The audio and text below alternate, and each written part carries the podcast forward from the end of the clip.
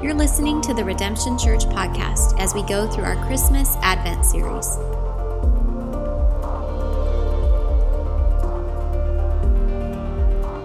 If you have a Bible, turn to Luke. Luke chapter 2 tonight. And if you want, just for fun, go to Psalm 91. Luke chapter 2, Psalm 91. And I love what Robin said Merry Christmas. It is about Christ, it's about Jesus in this season. And we're going to look to him. And it's so good to come together to worship Jesus as we study Scripture and as we turn our Bibles to the Christmas story. We're really diving deep into this Christmas story and looking at certain characters because, listen, this is not just another fable, a made up story. This is actually real. And last week we sort of looked at that, how Matthew gave us this prophetic message. So the story is prophetic. God strategically planned this, and it's incredible. Like his love is real for us, and the things and how he came is important. The characters he reveals to us in this story. And as we looked last week about the prophets, it really told us that this story is prophetic, that God sovereignly, sovereignly has a plan in our lives and providentially knows us all. The scripture says he knows every hair on our head. Um, and so he wants to, to work in our lives, and we could look to him and we see him working in this Christmas story. But God, it doesn't just work back then, he works today and will work forever because he's the same yesterday, today, and forever. Amen? And so we could look to him and look at these things and learn. God wants us to know who the Messiah is. He wants us to know how to be saved. He wants us to know his great love for us, and he can and does save man. Matthew 121, uh, the angel told Joseph in a dream, we looked at this last week, that she, speaking of Mary, will bear a son, and you shall call his name Jesus. Jesus' name means God is salvation. For Jesus, he will save his people from their sins. If that's not a reason to rejoice, we should just pack up and go home. I don't know about you, but I'm so glad that God can forgive my sin, that He saves us from our brokenness, our sinfulness, the wrath that should have been poured upon me by God's mercy and His grace is now poured upon His Son. And this was why He came in. And so we need to connect the dots because our culture sure, certainly isn't doing it. And this is why God gives us the truth of His Word so that we would walk in the reality and have our hearts filled with peace and with joy, righteousness, and salvation to know Christ. And so God foretold through the prophets that Jesus was coming, specifically in a special way. And tonight we're going to continue our Advent series as we look at some, another key character uh, in the Christmas story the angels. The angels. Last week we looked at the prophets. Tonight we're going to look at the angels. And we're going to see that this story is not just prophetic, but it's also spiritual. It's a spiritual story. Let me just remind you you are a spiritual being. You're not just physical, you have a spirit as well. And this story, although it's a historical story, it's a very spiritual story, and it gives us insight in the spiritual realm that we need to have insight today. And so let's read Luke chapter 2, verses 7 through 15. And then I want to read just two verses in Psalm 91, 11 through 12, and we'll sort of get to that at the very end. Luke chapter 2, verse 7 through 15. We'll do what we always do. We'll read, we'll pray, we'll study together. It says this And she, speaking of Mary, gave birth to her firstborn son, that was Jesus, and wrapped him in swaddling clothes and laid him in a manger, because there was no place for them in the inn. And in the same region, there were shepherds out in the field, keeping watch over their flock by night. And an angel of the Lord appeared to them, and the glory of the Lord shone around them, and they were filled with great fear. That's going to be a key verse for us to learn some principles about angels. And the angel said to them, Fear not, for behold, I bring you good news of great joy that will be for all people. For unto you is born this day in the city of David a Savior who is Christ the Lord. And this will be a sign for you. You will find a baby wrapped in swaddling clothes and lying in a manger. And suddenly there was with the angel a multitude of heavenly hosts praising God and saying, Glory to God in the highest, and on earth peace among those whom he is pleased. Now, when the angels went away from them into heaven, the shepherds said to one another, Let us go over to Bethlehem and see this thing that has happened, which the Lord has made known to us. Psalm 91. There are many Psalms and many verses about angels that you can bring, and we're going to look at a lot of things tonight. But Psalm 91 is one I think that could bring it home to us for a more personal aspect. The psalmist writes in Psalm 91, it's a psalm of protection, how God is our refuge, our strength, our fortress. And it's a prayer to remind us and to align our hearts up with heaven and the reality of truth. In verse 11 and 12, it says this For he, speaking of God, will command his angels concerning you to guard you in all your ways. On their hands they will bear you up, lest you strike your foot against a stone. Let's pray. Jesus, we thank you so much for your truth. We ask God right now that the Spirit of God would teach. Thank you, Holy Spirit, that you comfort, that you dwell with us, that you're one that points us to Jesus. We need your empowering to speak through me and teach. But Lord, we also need soft hearts. Lord, we know that you pour out your Spirit upon men, and we just ask, God, as you are graciously do this every week, you give us words of life that we would receive that in our hearts, that would go on good soil, that it would multiply and go out, go forth. And I thank you, Lord, that you want to use those that are listening to this message to not only bear good news for their soul, but to internalize it, pray through it, understand it, and to spread this good news, just like the angels, to all the world, to lowly shepherds, to family members, to their community, their loved ones. And so we want to have ears to hear and a heart to receive. So, Spirit of God, do what only you can do. Teach, minister. Thank you, Lord, for the insight of your word and how you direct. And thank you, God, just for the souls that are in this room and even listening online. We just pray this would go forth, your word in power. And it's Jesus' name we pray. Amen. Well, during Christmas, we're studying as a church key characters. Advent. Advent series. And there are certain characters that we're going to look at to find truths about God and following Jesus. Again, last week we looked at the prophets. Next week we're going to look at the shepherds and dive a little bit more into this story because I want to read through a lot of the scripture um, and see these key characters in it. Um, we're going to look at Joseph and Mary, Jesus' parents, and even on Christmas Day, that night, we'll look at Jesus.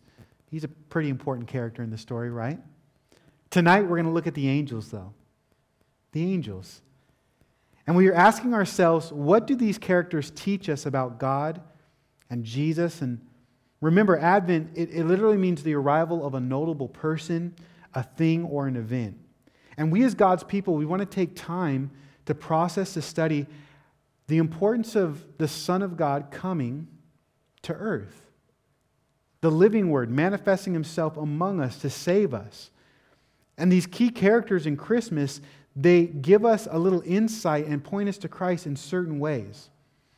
And as we look tonight as the angels, um, man, we have to acknowledge that this is probably the most misrepresented characters of all characters in the Christmas story. Like, it, I don't know what comes to your mind when you think about angels. And even me, I was talking to Laura, like, I was like, I don't even know if I've done a key character study, like what Scripture says about angels, right? Um, and she's like, No, you have, you have. But I'm like, It's not often that we just talk about angels and what Scripture says, but Scripture actually says a lot about angels, and we're going to get into it tonight. But culturally speaking, so many people have mis, crazy, wrong, thoughtful ideas about angels, what they are, and what they represent, and even what they do. Like we know the portrait, right? The little fat baby on a cloud. Like that's an angel? No, that's not an angel. Or maybe a feminine man, like sort of softly spoken, like weird looking or bright, and like have weird movies about these things. Like, we need to find our truth and our bearings of what the scripture says about things. And angels, I think, is one of those things where there's a lot of confusion. And I think in part it's because Satan is a fallen angel. And he doesn't want you to actually understand the significance, the importance of the spiritual realm and angels and their roles, and even his role on earth in the spiritual warfare that we're in. But the Bible actually says a lot, a lot about angels, and knowing these things can be helpful for our faith today and our faith in God. Tonight, what we're going to do is sort of more of a systematic theology approach where we're going to study the angels and what I mean by systematic theology is the Bible references so many scriptures that we're not going to be able to cover all of them. I'm going to say a lot of different things, and I have scriptures and, and insight and wisdom um, on that. But there are so many scriptures I just sort of have to get this topic and just boom, put it all together. Systematic theology is helpful when you organize, to organize what the Bible says about a certain topic. And uh, one book that I'd recommend, it's, it's a pretty, it's a pretty um, light read Wayne Grudem's Systematic Theology. Yeah, you know, it was by my nightstand for years. It was just, you know, I'd read it. It was about like a thousand page. It's a solid theology book. Now, what one thing I'm going to do to help you if you want to study more and give you more references is I actually have an article that I am referencing a lot. It's not the order he wrote it in, but I am referencing a lot, and most of the verses that I'm using, he references as well, so you can do a deep dive so you don't have to go crazy on the notes. But I'll post it on our social media page. Uh, he wrote an article just about angels and gives you a lot of Bible verses and answers like 14 different questions about angels. I know it was really helpful for me when I was studying, pointing me to Scripture, and so um, I know it will also be helpful for you.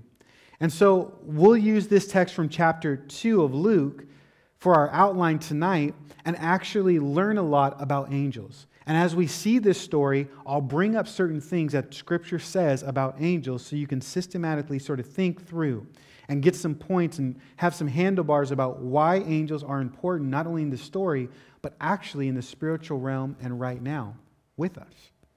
First point, if you look at it, verse 9.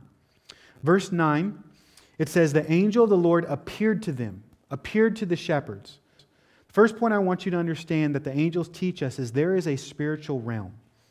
It's pretty duh, hello. But think about it. How often do we live our lives in the physical realm and don't and forget about the spiritual? And we understand that angels are spiritual beings. Just because you are a physical being uh, does not mean that the spiritual doesn't exist. And just because you don't see things does not mean they don't exist. There is both a physical and a spiritual realm in this universe. And this is why the Bible says that we are to live by faith and not by sight. Because oftentimes we do not see the spiritual realm or the true reality of the things because we are in the physical. But angels teach us this right off the bat. They just appeared. The author of Hebrews teaches us that angels in Hebrews chapter 1, 13, and 14, that they're spirits. They're spiritual beings. And in Scripture, angels aren't usually seen by humans unless God opens up the spiritual realm and reveals them to us. Stories like this in Luke chapter 2, but other stories. If you look at the Old Testament, um, Numbers chapter 22 and, and 2 Kings chapter 6. You may know these stories. You remember uh, uh, Balaam and um, the donkey? He was getting mad at the donkey and beating his donkey, and the donkey finally speaks to him. He's like, dude, what do you want me to do? There's an angel in front of me. If we go, he's going to kill us. Like, there are actual times when angels appear and humans cannot see it. Or like in 2 Kings chapter 6, where Elisha tells his servant, like, don't, don't worry. There's these commanders and these soldiers coming to get the prophet and his servant. And he's like, don't worry, don't worry. He's like, what are you talking about? And he goes, God, would you open his eyes? And the servant eyes are open and there's all these angels around. He's like, there's more of us than of them. God has to open our eyes to the spiritual realm. However, from time to time, angels, we see they do appear, like in this story. And they could even take on a bodily form and appear in various, uh, to, they appear to various people in Scripture. You remember the story after Jesus died for our sins when he was an adult, rose again three days later. In Matthew chapter 28, the angel appeared to Mary after the resurrection and said, He is risen. Matthew 28, verse 5. Hebrews 13, 2 actually even says that we can actually be unaware that we are in angels' presence and entertain them. They could take on a human form, and we may not even know that they're angels, and we can actually give them and minister to them, give them love and serve and minister to them. That's interesting. I think this is important to know because it means that the big picture is we need God to open our eyes to the spiritual realm.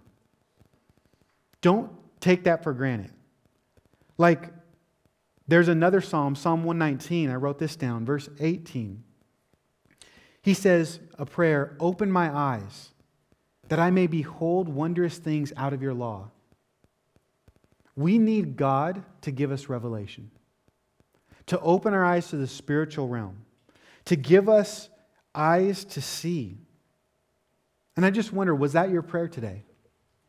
When you came into church, were you like, God, Help me to see more of the spiritual realm. Help me to see more of you. God, give me reality. Spirit, speak. God, open my eyes and things of the Spirit. We have not sometimes because we ask not. God answers according to his will, and he wants to reveal things in the Spirit to us. And this angel appeared suddenly. It was there, it wasn't there, and then it was there. And that oftentimes happens with revelation. It's like it's not there, and then it's there. And God will answer our prayers when we ask Him to open things up in the spiritual realm. And this is why we go to God's Word every week, because the Word of God reveals the spiritual truth to us. But so do angels. So do angels, messengers of God. They teach us and remind us that this, there is a spiritual realm because in verse 15 it says, after they had this message and appeared and gave glory to God, as we sang in those songs, they just went away and went back up to heaven. So there was truth revealed, boom, done. And so Wayne Grudem says this humans aren't the only intellect, moral creatures who glorify God. Angels glorify God for who he is in himself, for his excellence. Or as the Psalms puts it, more Psalms, Psalm 103:20 says, "Be bless the Lord, O you, his angels, you mighty ones who do his word, hearken to the voice of his word." Psalm 148:2 says, "Praise him, all his angels, praise him, all his hosts." And don't we see that in the spiritual realm in this story, the heavenly host open up and the shepherds are hearing, wow, in the spirit, everyone knows God is God. Like they don't struggle with that because in the spirit, they see that. And you know what? In your faith, in the spirit, when you get your eyes open to who God is more and more, you won't struggle as much either. But you got to press into God. You got to ask Him, God, help me to see that. And so they're praising God, these angels. Every time in Scripture, you see angels praising God. In Isaiah chapter 6, Isaiah gets his calling, goes before the throne of God, and there is his seraphim. They're continually praising God for his holiness. Isaiah 6, 2 through 3. And in Revelation, we've seen, as we study that as a church, Revelation 4 8, there's these four living creatures around the throne. They're praising God, holy, holy, holy. They understand and they recognize who God is. And so, the more that we see God's glory in, in the reality of faith and on the reality of the spiritual side, we will also praise Him. This is why asking God is so important for your heart. Having a posture of prayer, not just thinking, okay, I hope He has a good message today.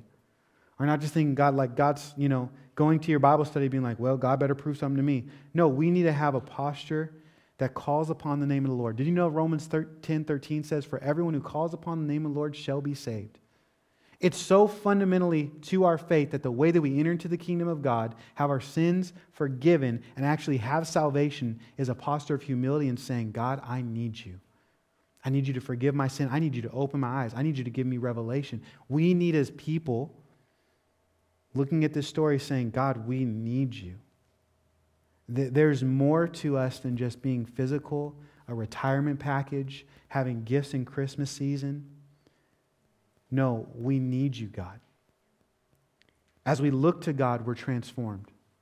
Just like in Exodus, when Moses went up to the mountain and he was before God, the presence of God was shown upon him. Well, if you continue to look at verse 9, the second point I want to bring to your attention is this Angels, they have a glory to them.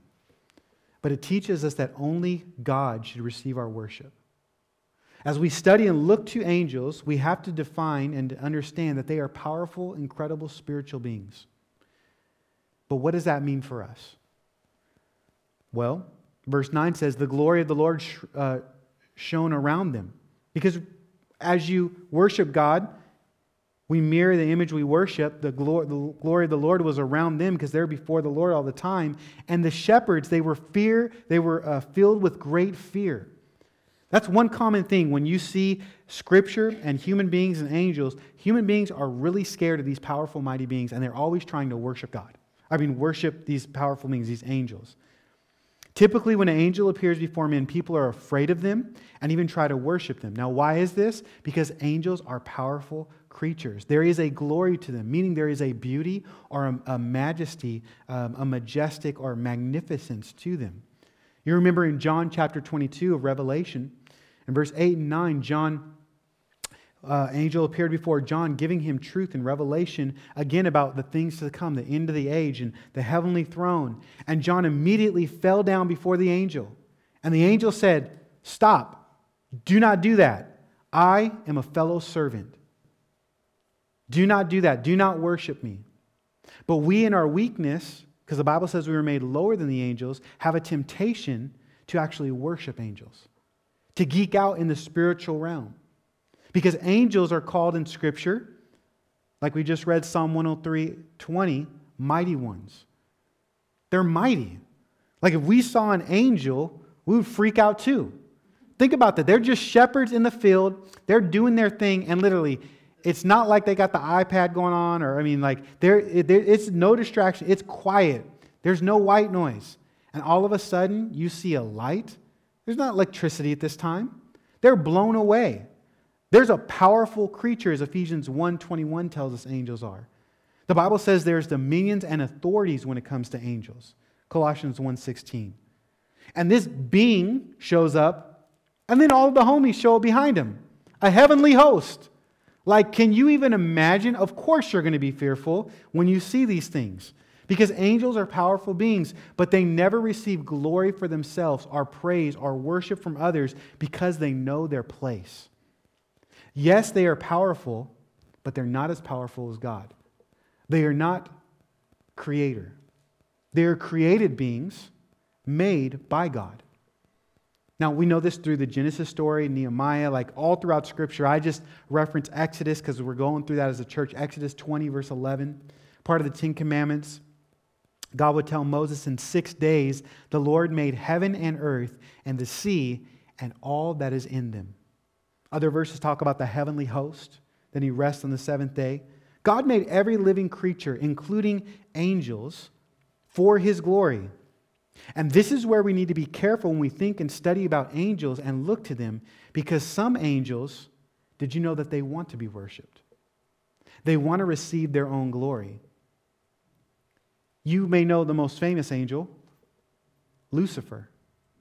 He's what's known as a fallen angel, the deceiver, Satan, the devil. He actually tried to receive glory and was kicked out of heaven by God.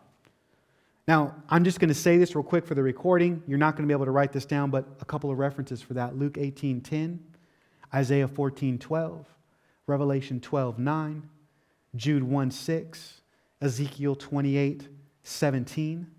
We see it throughout Scripture. Satan not only fell by his pride, but he actually deceived a third of the angels from heaven to go with him. And the apostle Paul tells us and warns us of this fact in 2 Corinthians 11:14 that Satan, he says, disguises himself as an angel of light. As an angel of light. Satan and his demons want to steal the glory from God and are waging war on God and his creation here on earth. It's what Paul describes in Ephesians chapter 6 as spiritual warfare. And he tells us to be aware of this demonic and devil schemes because demonic activity is real as well. When we talk about the spiritual realm, there's angels.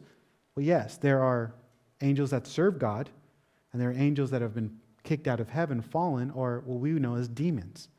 This is why Paul said in Galatians 1:8, But even if we are an angel from heaven, should preach to you a gospel contrary to the one we uh, preach to you, let him be accursed. And it's often known in Scripture, false doctrine is known as the doctrine of demons. He's a liar, the father of lies, Jesus would say. And demonic lies are spread through in the spiritual realm, and they're destructive, and they're destructive for our souls. You know, one demonic lie is the religion of Mormonism. It was founded on the revelation from an angel to Joseph Smith.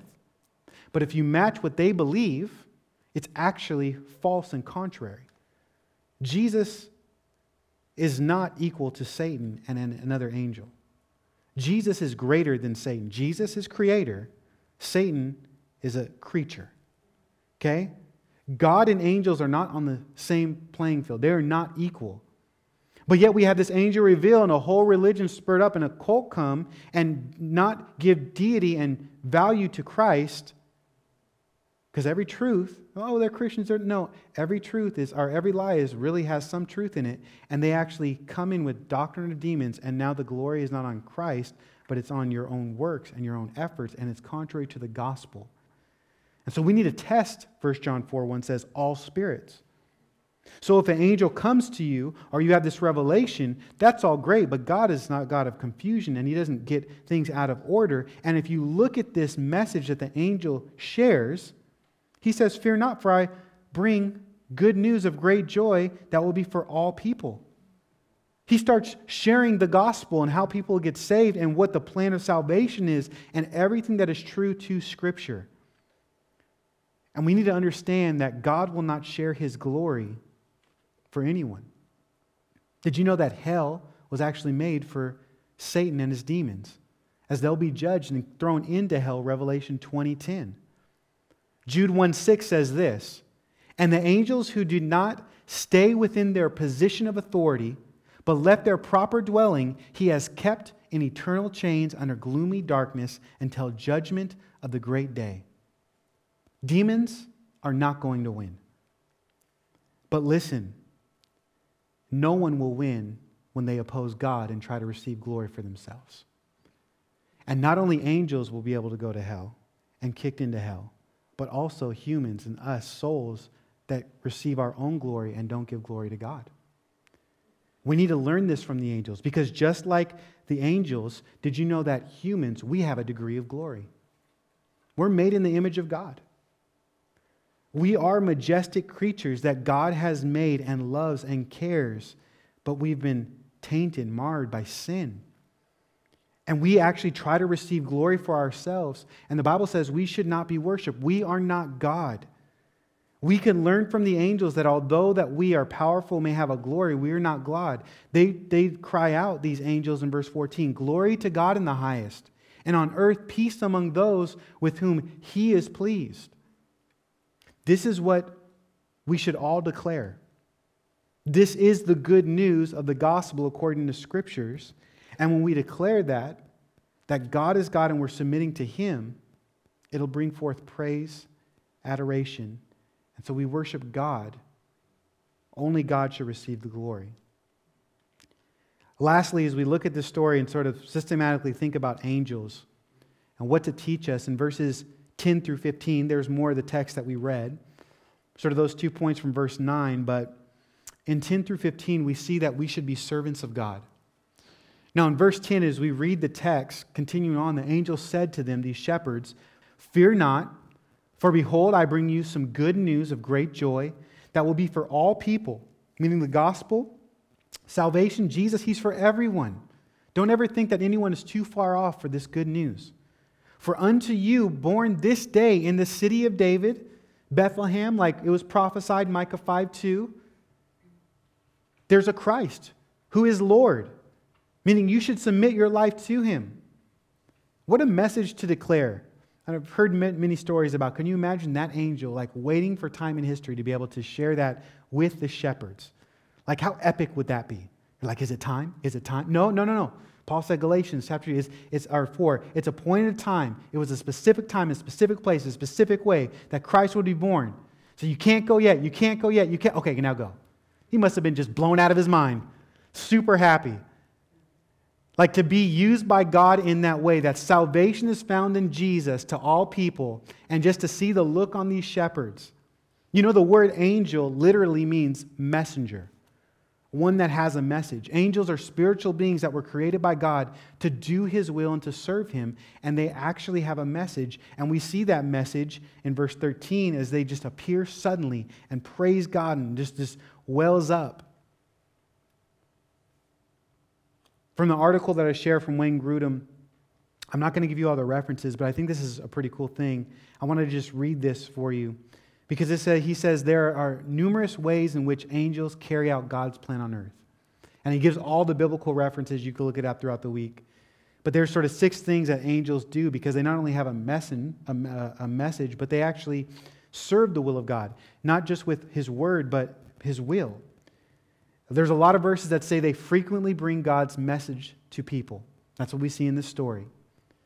But they also carry out God's judgment. When Christ returns, angels will come with him as a great army accompanying their king and Lord.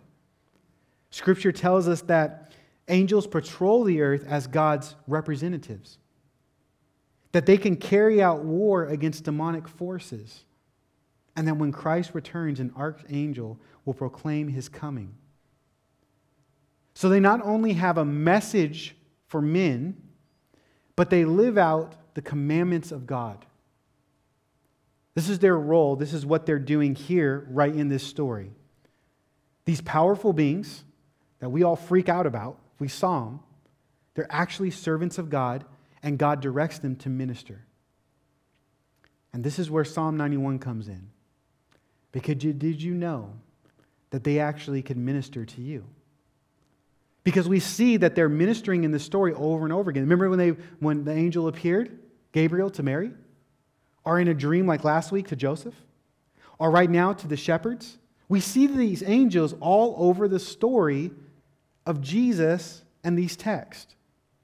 But Psalm 91, 11 for 12 tells us that angels are still active today, that they are a part of our story, and we may not even be aware of it. Because Psalm says, For he, God, will command his angels concerning you to guard you in all your ways. On their hands they will bear you up, lest you strike your foot against the stone.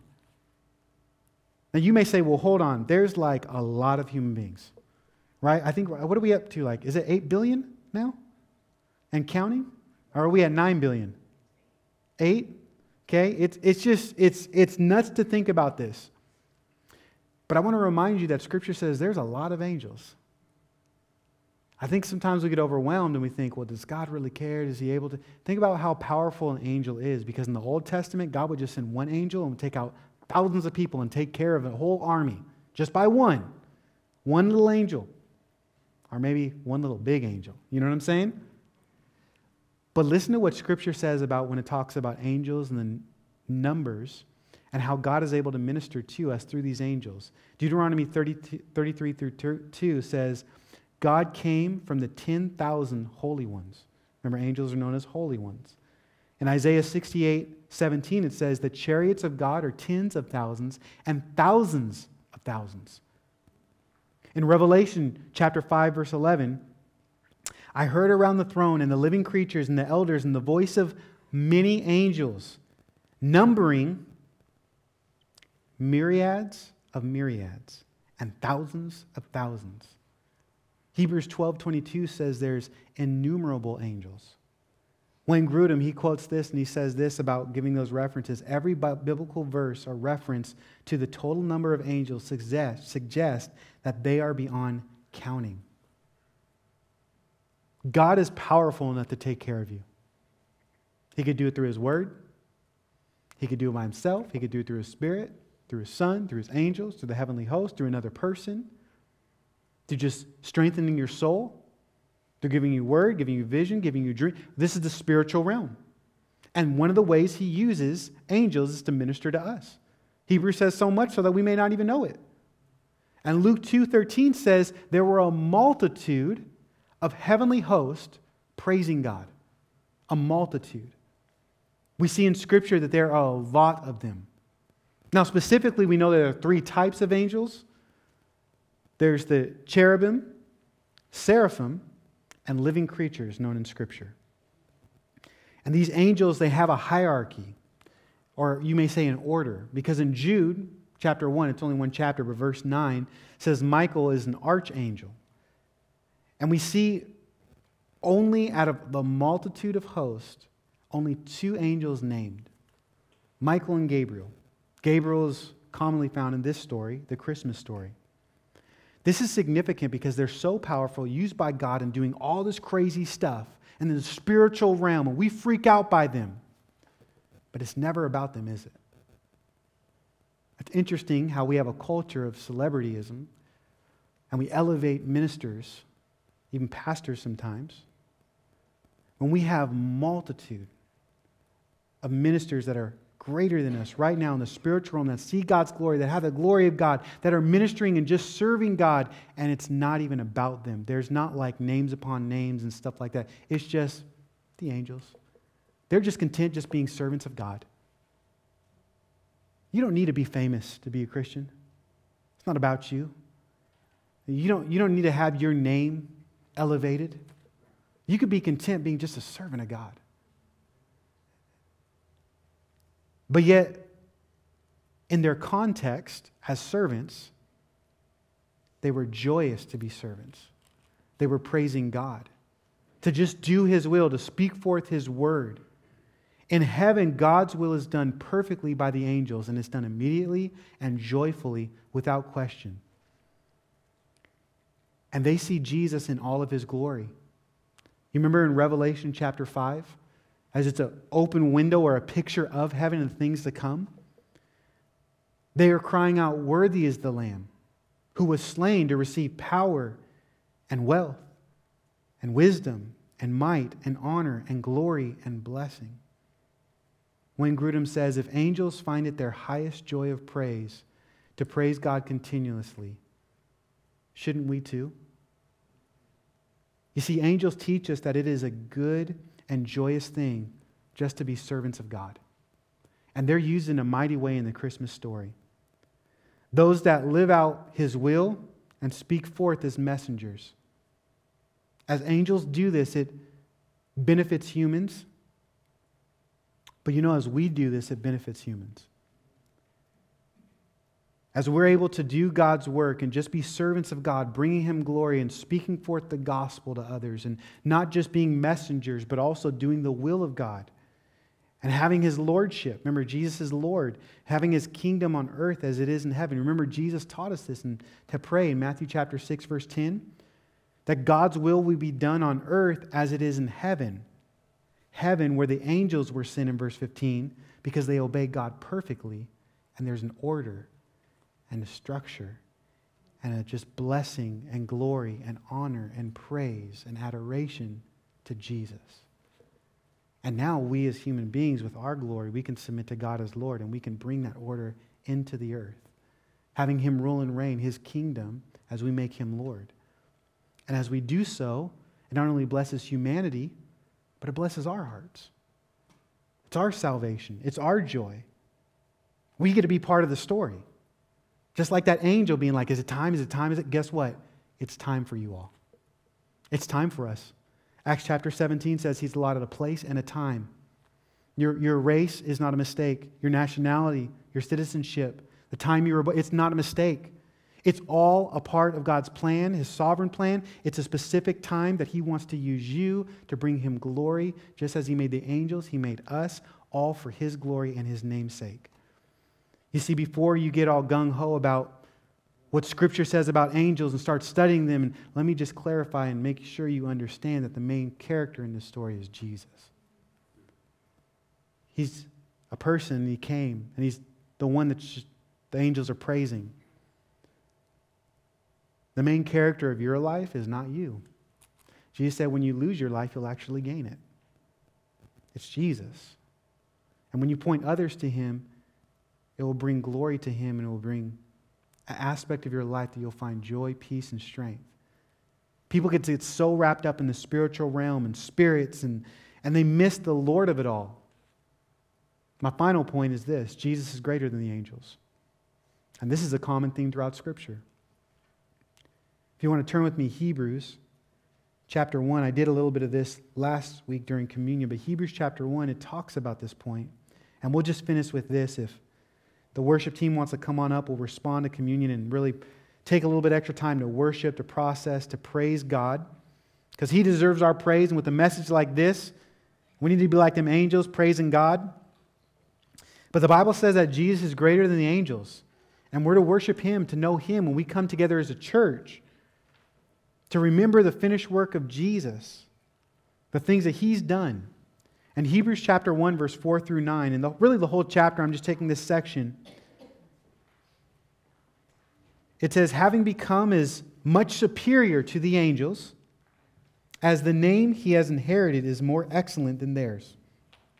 Who is this speaking of? Jesus. Because Hebrews 1 says, Long ago, many times, in many ways, God spoke to our fathers by the prophets, but in these last days, he spoke to us by his Son, whom he appointed the heirs of all things through him. Uh, also, he created the world. He is the radiance of glory of God, the exact imprint of his nature, and he upholds the universe by the word of his power. After making purification for the sins, he sat down at the right hand of the majesty of high. So, verse 4 says, Now this Jesus having become as much superior to these angels as the name he has inherited is more excellent than theirs. For to which of the angels did God ever say, You are my son? Today I've begotten you? The answer is no angels. Or, again, I will be to him a father, and he shall be to me a son. It's not even a comparison. And again, when he brings the firstborn into the world, he says, Let all God's angels worship him, speaking of Jesus. Of the angels, he says, he makes his angels uh, wind, uh, winds and his ministers a flame of fire. But of the Son, he says, Your throne, O God, is forever and ever. The specter of uprightness and the specter of your kingdom. You have loved righteousness and hated wickedness. Therefore, God, your God, has anointed you with the oil of the gladness beyond your companions. God is in the heavenly realm right now. Three days later, he rose again. He ascended to heaven just like these angels. He's hanging out with the angels. Did you know that? Jesus, right now. But he's interceding for you and I, and it says he is greater than the, all of the heavenly host the thousands upon the thousands upon the thousands that see his true glory, they do not even come close to his glory. For they are crying in heaven, Worthy is the Lamb. All honor, all glory goes to him. And we pray on earth as it is in heaven. Lord Jesus, have all the honor, all the glory. You are honored and you are glorified in our lives. So, as we gather as a church, let's remember the role of angels to point us to worship Jesus and the incredible work. For did you know the Bible says the angels marvel at the gospel? Because they are already judged. They rebelled. There is no salvation. They're looking at us in awe of God's great grace and love, and they are dumbfounded. For we are lower than the angels, but we will actually have resurrected bodies like Christ and then judge the angels in heaven and God redeems. The angel Satan, he has no redemption. Hell is his destiny. But for us sinners who flat out rebel against God, there is redemption and mercy from Christ, and it displays for all eternity the love of God that he gives to us. And what an incredible thing to think about, and a reason for us to praise his name. And so he says, when we gather together, remember it. Remember his grace, remember his goodness. And this is another key character in the Christmas story that we can learn. So let's pray and let's praise Jesus. Jesus, we thank you so much for your goodness, for your grace, for your mercy, for your love. God, we honor you above every living being. We first off submit our lives to you. We know when we do that, we find salvation. And for those that don't know you, God, maybe listening online or even in the room, Lord, that they would submit their lives to you to have true life, make you Lord and King but Lord, for most of us, we've done that. We know that. It's just coming back to the gospel. Help us to grow in the gospel. Thank you that we can go to God, your word and scripture, and build our faith. Let us be like the angels, having a glory and appearance of ourselves, Lord. We don't say that we're terrible or nothing. Lord, no, we are incredible beings that you have made. But our purpose and our joy and our reason of living is to give you glory. Help us to do that not only in song and communion now, but throughout our lives in this season, in this holiday season. We want to give you praise and honor and glory. And so we bless your name. We sing and we say, Come, empower us, help us to live for you, help us to glorify you, help us to see the spiritual realm that this isn't a playground, it's a, it's a battlefield. And we need you, God. We need you. So as we cry out upon your name today, may you fill us with your spirit and let us see more of the spiritual realm to give you more glory. It's in your name we pray, Jesus. Amen. This is Pastor Daniel Williams with Redemption Church. Thank you so much for listening to this message. You can subscribe to this podcast via iTunes, Google Play, or YouTube so you never miss a message.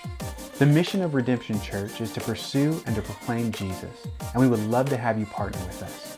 Feel free to share these messages with your family and friends. And also, if you'd like to donate to the ministry, go to redemptiondb.com. God bless you.